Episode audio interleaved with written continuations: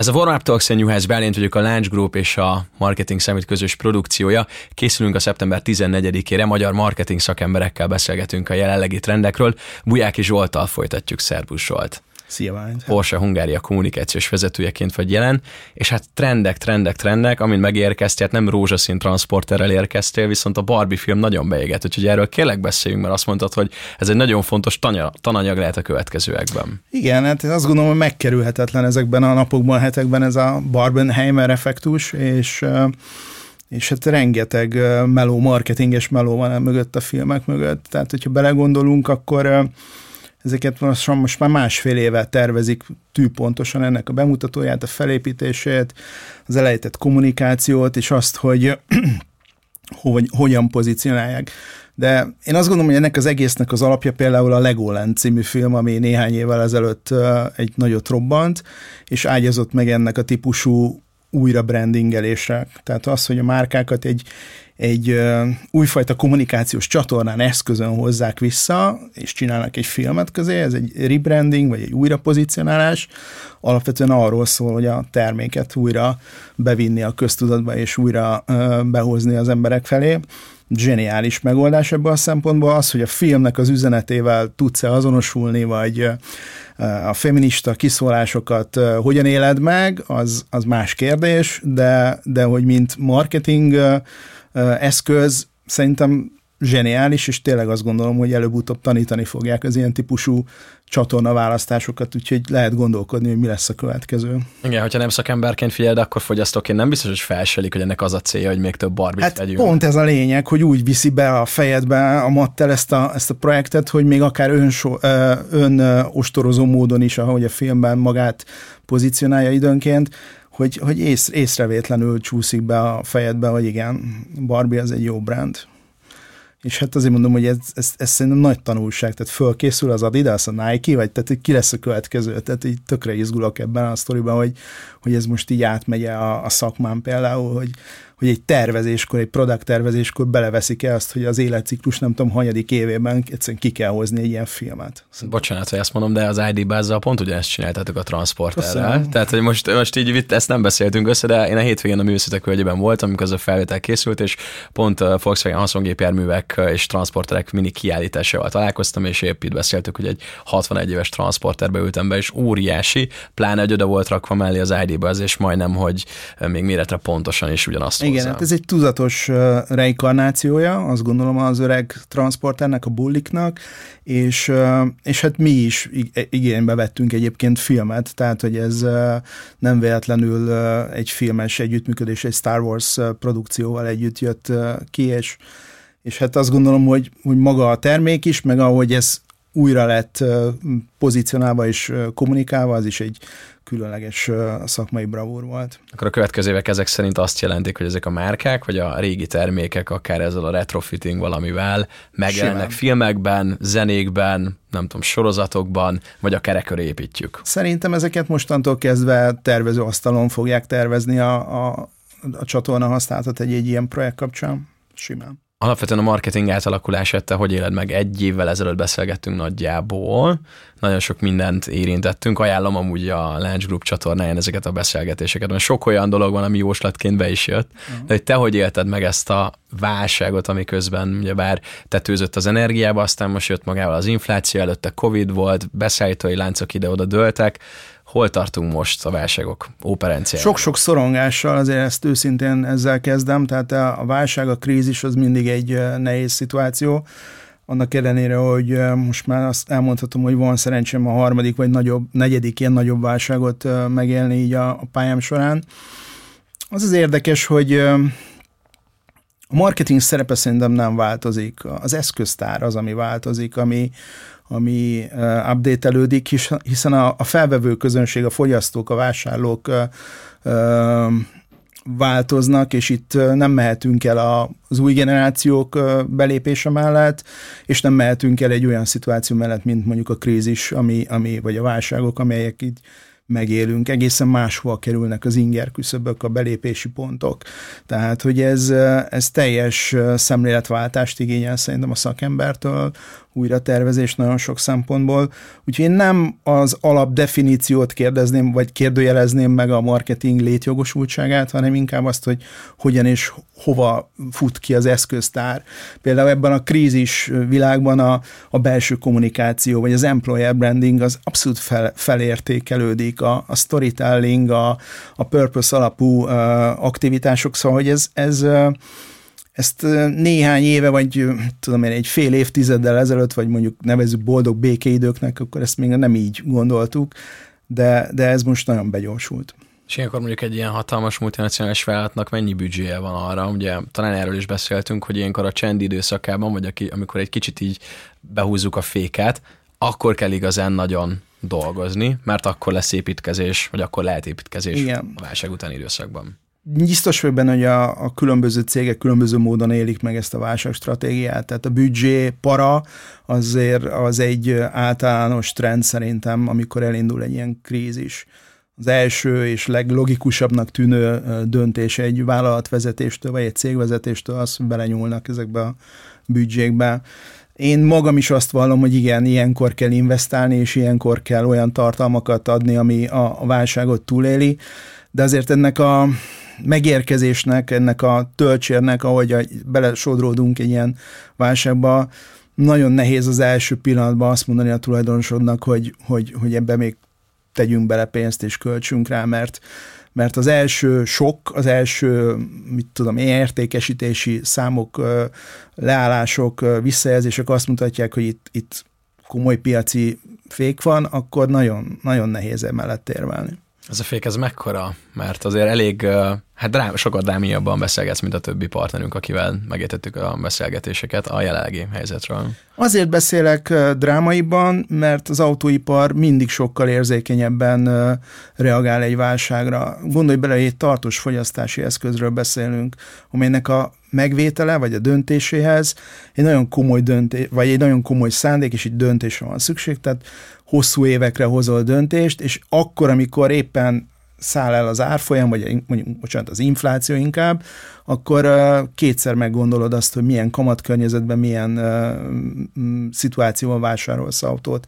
Az autóipar hagyományosan elsőként reagál a válságra, és nálunk, nálunk már nagyon komoly visszaesés van. Tehát a tavalyi értékesítéshez képest a 30-40, de akár 50 százalékos visszaesés sem kirívó sajnos. Tehát ez, ez, ez, ez vérre menő sztori nálunk már most. Az megosztható, hogy mi az, ami a legkevésbé fogy, meg mi az, ami még azért van, tehát akár prémium és belépőszint között, vagy akár céges és magánszemélyek vásárlása között. Az osztható meg, hogy gyakorlatilag a magánszemélyek halasztják nagyon nagy számban a döntést de ebben semmi meglepő. Te magad is jársz vásárolni boltokba, tudod azt, hogy hogyan szállnak el az árak, tehát hogy mikor egy Balatonparti jégkrém már mit tudom, 1200 forintba kerül, akkor, akkor az ember ő összerakja azt, hogy úristen, tehát hogy, hogy tartalékon, kivárás, most nem hozom a döntést, inkább meghosszabbítom a, a leasing konstrukciómat, tovább hordom az automat szervizbe, tehát ezek az a általános reakciója a vásárlóknak, a fogyasztóknak, amit tökre meg lehet érteni. Tehát, hogy magánszemélyként azonosulni tudok. A vállalkozások nehezebb ügy, mert ott uh, ugye a könyvekből kifuttatják, meg, meg uh, beférne elvileg a, az új autóvásárlás, de, de ott is azt látom, főleg a KKV-nál, ahol nagyon érzékeny a piac a, a gazdaság rezgéseire, hogy, hogy inkább halasztanak. Úgyhogy a mi szektorunk nagyon különleges helyzetben van, hiszen az elmúlt években ugye hiány gazdaság volt, egyszerűen nagyon sokat kellett várni az autókra, az ellátási láncok összeomlása vagy részleges összeomlása nagyon nagy gondokat okozott, és a gyáraknál iszonyatos rendelésállomány képződött. Mostanra érik utol magukat a, a gyárak, elkezdenek szállítani autókat, de közben a kereslet megtűnik el. Tehát ez egy nagyon komplex helyzet. és ez abban látszik leginkább, hogy szinte kerítést lehet építeni az autókereskedésekben a le, legyártott autók, legyártott, de át nem vett autókból, mert sokan nem tudják a, az átvétel pillanatában már megvenni, vagy kifizetni a részletet, vagy elhalasztják a döntést. Tehát most abszolút egy túltermeléses szakasz van, iszonyatos gondok a raktárkészlettel a gyáraknál, meg a termelésekben egyszerűen műszakokat kell leállítani, mert az eredeti három műszakos gyártás az, az nem megy egy ilyen szituációban. Mondjuk korábbi válságok esetén merült fel hasonló, vagy az teljesen más szituáció? Én ezt most sokkal komplexebbnek érzem. Tehát, hogy ugye megágyazott ennek az egésznek a Covid, az ellátási láncok problémájával, utána a háború, utána az energiaválság, és ez az inflációs őrület, ez, ez, ez nagyon komplexé teszi. Ha engem kérdezel, én bazi pessimista vagyok például a 24-es évvel kapcsolatban. Ugye azokat az autókat nekünk nagyjából most kéne eladni, ahhoz, hogy ki tudjuk szállítani. Ugye nagyon érdekes az autóiparnak a statisztikája, mert amit most látsz számokat, kiszállítási számokat, azokat mi másfél van, hogy két évvel ezelőtti autókat adtunk el, de lehet, hogy egy évvel ezelőttieket. Ezek most esnek be, a statisztikában ez tök rendben van, jó számokat mutatunk, de azt egy magára valamit adó üzletember tudja, hogy ahhoz, hogy jövőre is jó számokat adjál, ahhoz most kéne eladni. És ebben a helyzetben a piac már nagyon keményen befékezett. Autós nyelven mondhatom azt, hogy ez egy kézifékes megállás közeli állapot. Muszáj rákérdeznem, bár marketingről beszélgetünk, de hogyha ilyen kézifék van, és mondjuk gyártásban le kell állítani műszakokat, az azért kiatással lesz az országra is, mert nem azt mondom, hogy a kitettség, de hogy nagyon sok szempontból uh, hát a német autóipar mozgatja hát az ország. A magyar gazdaság az autóiparra rátette a, a voksát, tehát néhány évvel ezelőtt ez egy nagyon bölcs döntés volt szerintem, de jó, jó a kérdésed, jó a felvetésed, igen, ebből lesznek a gazdasági problémák, hiszen a beszállítói, másodlagos, harmadikos beszállítói környezet, ami kiszolgálja a gyárakat, most gondolja egy Audi Győri gyárára, amely ugye a világ legnagyobb motorgyára, ott azért ez, ez jelenthet problémát, hogy, hogy egyszerűen nem lesz olyan ütemű gyártás, mint amit, amit terveztek a szakemberek. Az autogyártás különösen nehéz sztori, mert ez a just-in-time gyártásról beszélünk, hogy megy a szalagon az autó, és a körülbelül következő négy-öt órányi alkatrész van a, a szalag mellett.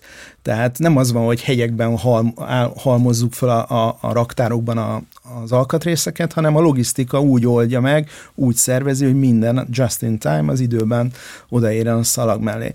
Na most, amikor egy, egy műszakot vagy két műszakot kell leállítani egy mondjuk egy, egy bevezetés körüli autóról, ami, ami, ami a sajtóban már bemutattál, és most már tényleg mennyiségbe kéne gyártani, az, az roppant kellemetlen. PR szempontból is, még image szempont, reputáció, szóval hogy ez nagyon összetett probléma lesz.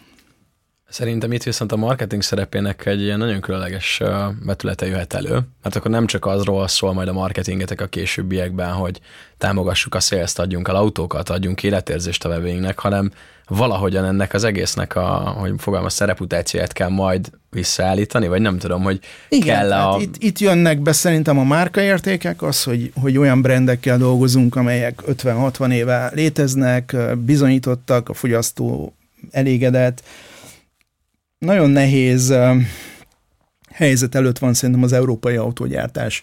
Szoktam mondani, hogy a kínaiak a Spájcban vannak, vagy talán már még közelebb is, tehát hogy olyan invázió előtt áll a, az európai autóipar, ami, amire Hát legyünk önkritikusak, nem egészen készültek föl szabályozás tekintetében az európai döntéshozók, vagy, vagy vámok tekintetében, védővámok tekintetében.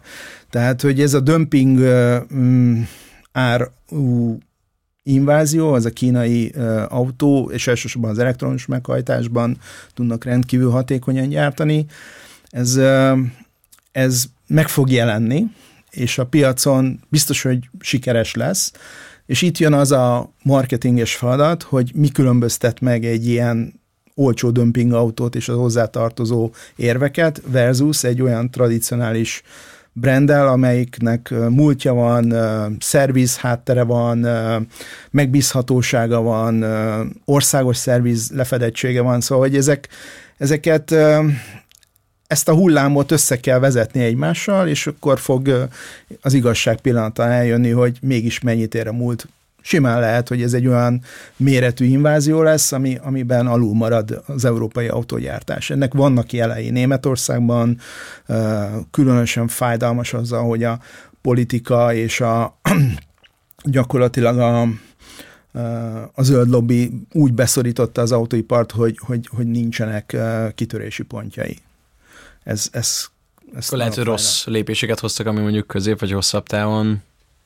Mm, óvakodnék attól, hogy markáns kifejezéseket használjak, de, de hogy, hogy az biztos, hogy, hogy nem egy átgondolt stratégia szerint alkották meg például a 2035-ös uh, szabályt, hogy onnantól kezdve például belső égésű motorral már nem lehet autót üzembe helyezni, aztán jött egy kis kapu, hogy igen, de szintetikus üzemanyaggal meg igen, de, de hogy ezek, ezek olyan kimozgások, amelyekbe, amelyekbe sok potenciál nincs, mert közben a háttérben a fejlesztések, a motorfejlesztések, azok meg leállnak.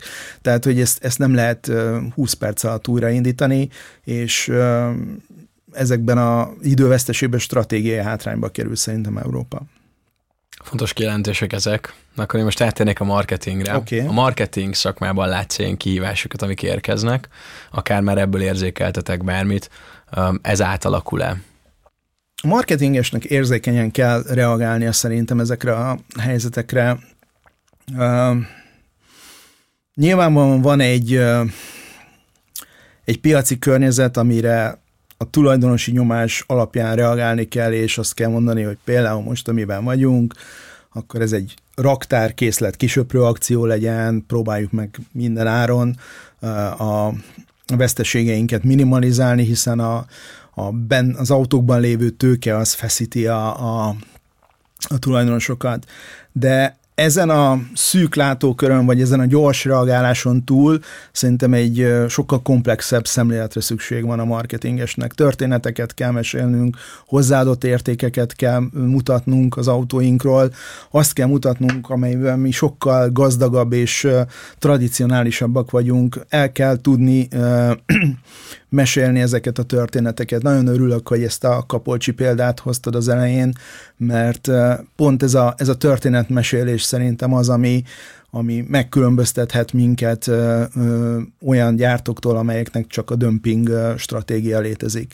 Ö, mi magunk is a, a Porsche Hungarian belül, én ugye a kommunikációs osztályt vezetem, de ha úgy tetszik, az összes marketingessel napi kapcsolatban vagyok, mi egymást inspiráljuk, beszélgetünk erről, és nálunk ez egy, ez egy kimondatlan szabály, hogy mi nem ragadunk le a, a, a must-have kommunikációnál, próbáljuk uh, szofisztikáltan, szélesebben tolni a, az üzeneteinket, rengeteg kollaborációnk van, rengeteg olyan együttműködésünk van, ahol becsempészük azt az üzenetet, amelyik gyakorlatilag észrevétlenül juthat el a, a fogyasztóhoz. Ilyen volt például ez a Kapolcsi uh, standja a Volkswagennek szerintem, de ilyen, ilyen együttműködéseink vannak, jó néhányat tudok sorolni. Soroljunk párat azért, legyenek jó példák is itt. Okay. A... Uh, szerintem nagyon fontos a rendezvény koncepció, tehát az, hogy rendezvény alapon uh, jelenünk meg ezekben az időkben a, a piacon. Vannak olyan klasszikus párosításaink, mondjuk mondjuk az Audinak mondhatnám a Dining Guide rendezvénysorozatot, a kék szalag vitorlásversenynek a szponzorációját, vagy most a közeli napokban induló Palóznaki Jazz Picnicet, ahol nagyon jó számban tudjuk garantálni azt a fogyasztót, azt a vásárlóerőt, aki az Audi iránt affinis, és itt, itt jelennek meg az üzeneteink, például egy Audi shuttle szolgáltatással, amit a Dining Guide-on vagy a, a kék szalagon is adtunk a vendégeinknek, de ilyen például a a Volkswagennek az együttműködése szerintem a Szép Művészeti Múzeummal, amire rendkívül büszkék lehetünk néhány évvel ezelőtti uh, projekt ez, hogy mi össze találkoztunk velük, és, és olyan üzeneteket fogalmaztunk meg az ő világhírű kiállításai kapcsán, amelyeket a mi fogyasztóink nagyon, nagyon jól vesznek. Legutóbbi aktivitásunk az, hogy a, a világhírű csontvári kiállításra ezer magyar diáknak adtunk lehetőséget, egyetemistának, hogy belépjenek a kiállításra, és ez is egy olyan tartalmi együttműködés, tartalmi kommunikáció volt, ahol, ahol a brand azért fölvállalta a szerepét, de mégis egy nemes cél volt mögötte. És ha már említetted az ID Bust, az egyik kedvenc sztorim például a, Réka Vágó, vagy, vagyis Vágó Réka cipőtervezővel, a Bac branddel együtt mm, az ID Buzz is mögé állt ennek a tehetséges szakembernek, és az ő új kollekciójának, aminek a, egy ö, olyan üzenete van, hogy, hogy a szabadság mindenen átmegy, a, a Volkswagen legendás bulliát használták a képi világban, és ehhez adtunk mi egy, egy modern ID Bust a mostani rócsójukhoz, úgyhogy szerintem ezek mind-mind értékes tartalmak, értékes kollaborációk, és szerintem ezek, ezek nagyon jól segítik a, a márkának a, az értékeit, a, a kommunikációit.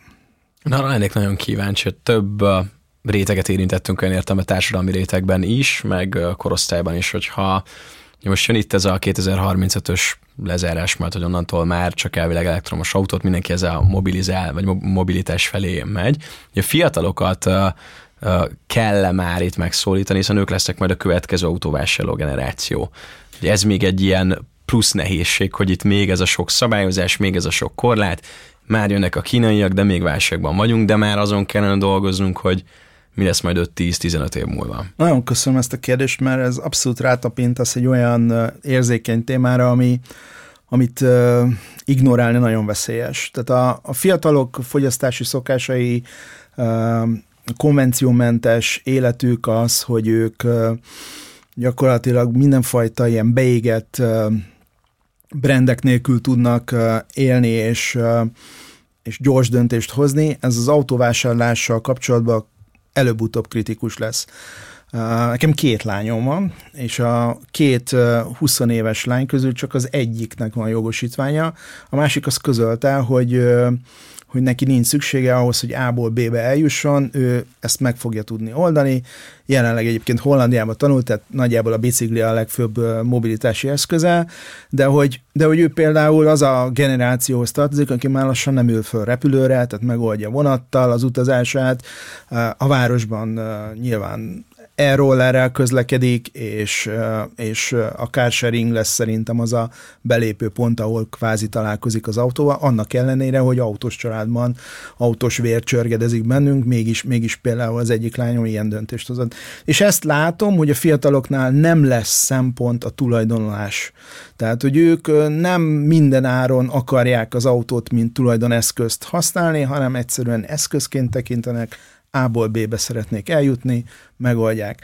Úgyhogy a mobilitás előtt egy iszonyatos, izgalmas korszak állt, szerintem soha nem volt ennyire izgalmas kitalálni azt, hogy hogyan lehet megtalálni ezekkel a mobilitási szolgáltatásokkal a, a fogyasztókat, és szerintem ebben minden márka fejlődik. Rengeteg innováció jön elő, rengeteg példát tudok mesélni erről. Két rövid gondolatot tennék hozzá, és kíváncsi vagyok a, a véleményedre a, ezzel kapcsolatban. Én Malmöbe voltam, és ugyanez volt a, az én napik is, hogy mondjam, kérdésem saját magam felé, hogy el akart jutni A-ból B-be, lementem az albérletből, a vasútállomásra akartam jutni, és a Google Maps-en rákerestem, hogy hogy jutok el A-ból B-be. És amire nem számítottam, hogy még a Lime rollereket, meg ezeket a különböző eszközöket is kilistázta, hogy hol van hozzám a legközelebb, és én azt szerint választottam a, a busz, a roller és a bicikli közül, hogy éppen a roller volt hozzám közelebb, árban körülbelül ugyanaz volt, percben pedig talán busz 15, roller 8, bicikli 10, azt választottam. De egy másik hazai példa pedig az, hogy a szülővárosomban Ajkán is megjelentek ezek a rollerek, és anyukám, akit nagyon nehezen vettem arra, hogy kártyás fizetésre adja a fejét a neten keresztül, egyszer csak küldte Messengeren a gyere aktiváld a kódommal, regisztrálja a Lime-ra üzenetet, mondom, mi a franc történt, de hogy így, így megérkezik vidékre is, illetve szerintem ezek a mobilitási eszközök egyre jobban itt lesznek a hétköznapokban. És akkor még egy harmadik példa, csak a lányodról nincs jogsia. Nátok én úgy tudom, hogy nincs ilyen, viszont konkurenciánál láttam, hogy most ezek a mopedautók megint előjöttek, hogy jogsi nélkül 45 km per órás sebességgel akár ilyen elektromos kis eszközöket adnak ki, hogy mit a iskolába el tudsz menni, faluról be tudsz menni vele a városba, és hogy így nincs szükség egy jogsira. Az a lényeg, hogy eljuss A-ból Hát ezt így hosszú távon nem támogatom, hogy autót jogosítvány nélkül vezessen bárki is, mert azért azt gondolom, hogy ez egy komplex tudás kell hozzá, de igen, egyetértek, szóval nagyon menő így élni fiatalként és megoldani az életedet mobilitási szempontból. Itt, itt az a nagy kérdés a, a hagyományos autógyártóknak, hogy hogyan tudja majd abba a korban, amikor elérkezik a fiatal, hogy mégiscsak egy lakás lesz, jön egy költözés, behívni vagy berántani a márkája közelébe ezt, a, ezt, a, ezt, az, ezt az új potenciális vásárlót. Rengeteg olyan aktivitást vagy szolgáltatást tesztel az elmúlt időszakban a Volkswagen csoport, és csak az egyik kedvencemet a hamburgi teszt példáját mesélem, ez a Moja közösségi szolgáltató, amely gyakorlatilag most korábban Volkswagen crafterekkel, de most már ID bazokkal begyűjti azokat a egy irányba közlekedő utasokat, egy applikáció segítségével, és a mesterséges intelligencia megfelelően optimalizálja azt, hogy kit, hol és hogyan kell fölvenni. Kvázi egy telekocsi szolgáltatás, hogy eljuthatsz a-ból B-be úgy, hogy közben fölveszünk még 5-6 embert, aki kb. abba az irányba megy, és, és így egyfajta ilyen közösségi 8-9 ember tud egyszerre utazni mondjuk egy crafteren, hatan egy, egy ID buszba. Szóval, hogy ezek, ezek jönnek, ezek a szolgáltatások, és ez is egyfajta termékélmény, tehát, hogy közben bent ülsz, nagyon menő tud lenni. Most, ahogy így beszélted, szolgáltatás meg applikáció, és eszembe jutott a dolgok másik vetülete, hogy bár Teslája nem mindenkinek lehet, és ebben valóban voltak már ilyen funkciók, viszont Skodája egyre többeknek van, vagy, vagy lehet, és ebben van egy applikáció, ami nem tudom, egy évig hozzáférhető, és utána különböző ilyen fizető szolgáltatásokat ad. Nem lehet az, hogy, vagy lehet, hogy ez már elindul, de erre te tudsz válaszolni, hogy oké, okay, azon kívül, hogy adjuk el az autót, meg hozzá a szerviz szolgáltatás, hogy adjunk valami mást is, ami egy kicsit még közelebb van az emberekhez, még jobban ott van a, a, a zsebükben akár egy applikáción keresztül. Tehát, hogy elmegy az autóipar egy ilyen szolgáltatás alapú valamivé. Azt szoktam mondani, és csinált, hogy fölemelem a telefonot, minden erről. Ez, ez, a mobil eszköz tehet erről. Tehát a mobiltelefonunknak a megérkezése és a letarolása az életünknek, azt próbálja minden szerintem gyártó most már nagyjából beépíteni a, az autóba, amit kvázi egy telefon tud. Tehát azt a fajta mobilitást, azt a fajta függetlenséget, azt a pénzügyi uh, rugalmasságot, ahogy kezeled például a telefonodat. Tehát, hogy, hogy igen, a Skoda élen jár ebben, hogy egyszerre egy, egy adatközpont, egy informatikai végpont, egy, egy mobil pénztárcává válhat, vagy, vagy akár egy energiatárolóvá is. Tehát mondjuk a kedvenc e, ilyen Skoda feature ami, ami szerintem nagyon-nagyon hatékony tud lenni, például, hogy a benzinkúthoz úgy mész be, hogy a, a kocsiból ez a Pay to Fuel nevezetű applikáció, ezen belül, illetve alkalmazás, hogy bemész, tankolsz, és nem kell bemenned a kútba és végigvárni a csilis hotdogot kérő, meg a vegán szendvicset öt kávéval kérő vendéget a sorban, hanem gyakorlatilag befejezted a tankolást, a kocsiból tudod lezárni a tranzakciót. Ehhez nyilvánvalóan az kell, hogy a Skoda szerződjön minden egyes olajvállalattal, és minden egyes terminál az olyan sebességű kapcsolat legyen, hogy ezek lezárható aktivitások legyenek a kocsiba, de ugyanez lesz a parkolással is, tehát hogy ha meg lesznek azok a, a adó és vevő szerkezetek az utcákon, akkor gyakorlatilag az autó mellé ér, fölismeri melyik zónában van, el tudod indítani a parkolásodat a, az infotainment rendszerből, és mikor visszajössz, akkor figyelmeztet, hogy figyelj, elindulsz, akkor kapcsolt ki. Tehát, hogy, hogy igen, azt kell mondjam, hogy tényleg így a, a mobiltelefonnak a, a luxusa kezd beszivárogni az autóba, és, és válik egy ilyen nagyon komplex élményé, szolgáltatási élményé. Itt van egy olyan érzésem, hogy azért az európai vállalatok könnyebben fognak európai parkolószervezetekkel és olajvállalatokkal tárgyalni, mint mondjuk Igen. a kínaiak, szóval én itt látok azért egy... Igen, de hogy így előbb-utóbb ez, ez szerintem annyira elterjedt lesz, mint ahogy már, már a telefonban is ugye az elején mindenki azt gondolta, hogy ez az Apple-nek a, a piaci előnye, és aztán szépen lassan mindenki utol érte őket. Engem az érdekelne még, hogy ebben a vírus környezetben mi az, ami téged személyesen motivál. Mert most egy kicsit nem is azt mondom, hát azt mondtad, hogy borúsan indítottuk, de, de hogy azért van, van munka, van ilyenkor kihívás még jobban, tervezni kell. Hát Jót kérdezel, mert néha én is meg szoktam állni, hogy ezt a őrült rohanásba, hogy lehet ezt továbbvinni az embernek a lelkesedését és a motivációját. És aztán mindig az jut eszembe, hogy egy marketingvezetőnek nagy felelőssége van. Felelősséged van a saját csapatoddal szemben is nyilvánvalóan, hogy, hogy azokat a kollégákat, akikkel tényleg az év 360 napjában szinte folyamatosan együtt dolgozol, motivált, de, de egy hatalmas fegyver van a mi kezünkben, tehát olyan, olyan erő szerintem egy marketingesnek a, a kommunikációs fegyvertára, ami, ami tömegeket tud megmozgatni, és ez a fajta felelősség, ez a fajta uh, hit, ezt tud engem újra bútolni rendszeresen. Tehát az, hogy, hogy az a ötlet, amit mi valahol egy brainstormingon összerakunk, és abból lesz egy, egy mondjuk egy aktivitás, most bármelyik kollaborációmat mondhatom, ilyen hazai példát, az, az nagyon fel tudja tölteni az embert. És ha egy évben van három-négy ilyen love projekted, amiben teljesen bele tudsz helyezkedni, akkor én köszönöm, meg vagyok, mert az összes többit azt meg azt lehet csinálni nagy lendülettel, tényleg én ezekben hiszek benne, ezekben a kis finom tartalomgyártásokban, kollaborációkban és, és hazai ötletelésekben. A tartalomgyártásban te is benne vagy, a Trendbookra szeretnék kitérni. Ugye ez a Magyar Marketing Szövetséghez tartozik, amelynek vállalati tagja vagy. Mi a feladatod ebben a Trendbookban, és mi tartozik hozzád?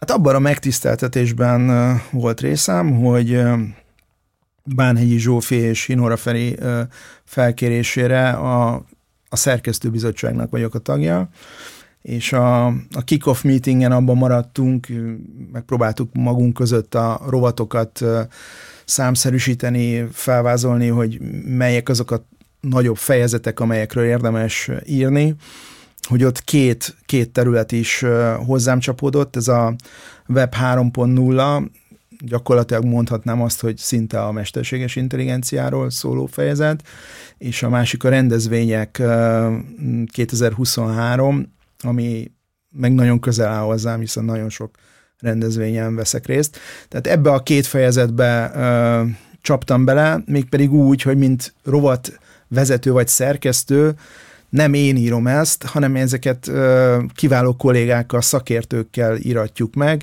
és ezeket ö, én kérem föl ezekre az írásokra, ezeket a szakembereket és már akkor lehetett érezni, amikor elkezdtük ezt az egész történetet, hogy itt valami kisebb csoda készül, mert, mert irgalmatlan mennyiségű információt túrtunk ki, és adtunk ki a, a szerzőknek, és nagyon-nagyon jó anyagok jönnek vissza, tehát, hogy, hogy ezek inspiráltak, motiváltak, elgondolkodtattak, tehát, hogy ez, ez nekem egy, ez egy jutalomjáték ez a, ez a feladat, borzasztóan élveztem, és hát most már abban a fázisban vagyunk, hogy végső szerkesztés, tehát hogy a summitre ennek ki kell jönnie. Akkor szeptember 14-én ott lesz, még egy dolgot árulja, hogyha már ennyi anyagot átfűs, átfésült, hogy 2023 év végére, amivel még mondjuk ebben az évben kell foglalkoznunk, vagy mondjuk 2024-re, hát nektek, mint autóipar akkor megvan, hogy mivel kell foglalkozni, de összetettebb képben uh, van-e marketing tanácsod azoknak, akik nézzek minket? Hát nagy világmegváltást nem fog tudni mondani. Én azt gondolom, hogy, hogy, hogy továbbra is a, a hiteles kommunikáció az alapja mindennek. Tehát, hogyha valaki ezt jól átgondoltan, okosan, hitelesen, transzparensen tudja tolni, akkor, akkor mm, esélyes, hogy, hogy maradandót tud alkotni. Ami még nekem egy nagy kérdés az, hogy, hogy a, a marketinges elfogadottsága a cégen belül ne sérüljön ebben, a, ebben az időszakban. Én, én nagyon szeretnék kardoskodni egy olyan nyilatkozat irányába, hogy amit a, esetleg a summit végén ki tudnánk adni, hogy, hogy egyáltalán védenünk kéne a szakmát, védenünk kéne a, a büdzséket, és védenünk kéne a, a szakembereket is, mert, mert a marketingnek az erejét és megkérdőjelezhetetlenségét azt, azt demonstrálni kell. Tehát én, én Úgy érzed, hogy még mindig alul értékel? Én azt gondolom, hogy egy ilyen krízis közepette, vagy válságos időszak közepette még mindig kell erről beszélni, és és én hiszek abban, hogyha egy, egy közösség, mondjuk a top 50-es marketinges közösség kiáll, és ezt nyíltan egy deklarációban, vagy egy, egy nyilatkozatban mondjuk a summit végén kiadja, akkor ennek, ennek komoly hírértéke van. Tehát, hogy azért ez át kell, hogy lépje azokat a küszöböket, ahol a, a marketingre rendszeresen csak legyintenek. És és, és talán ez az én vízióm, hogy, hogy ilyen, ilyen közösségbe erősen kommunikálva kell ezt a hitet kitenni az asztalra. Már most közleményt a postaládamba a képpel együtt. Bízom, remélem összejön. Bujáki Zsolt a Porsche Hungária részéről köszönöm, hogy itt voltál. Köszönöm a meghívást. Szeptember 11-én pedig a Marketing Summiton mind Zsoltal, mind a további meghívott vendégeinkkel találkozhattok, a továbbiakban is a legjobbakat nektek.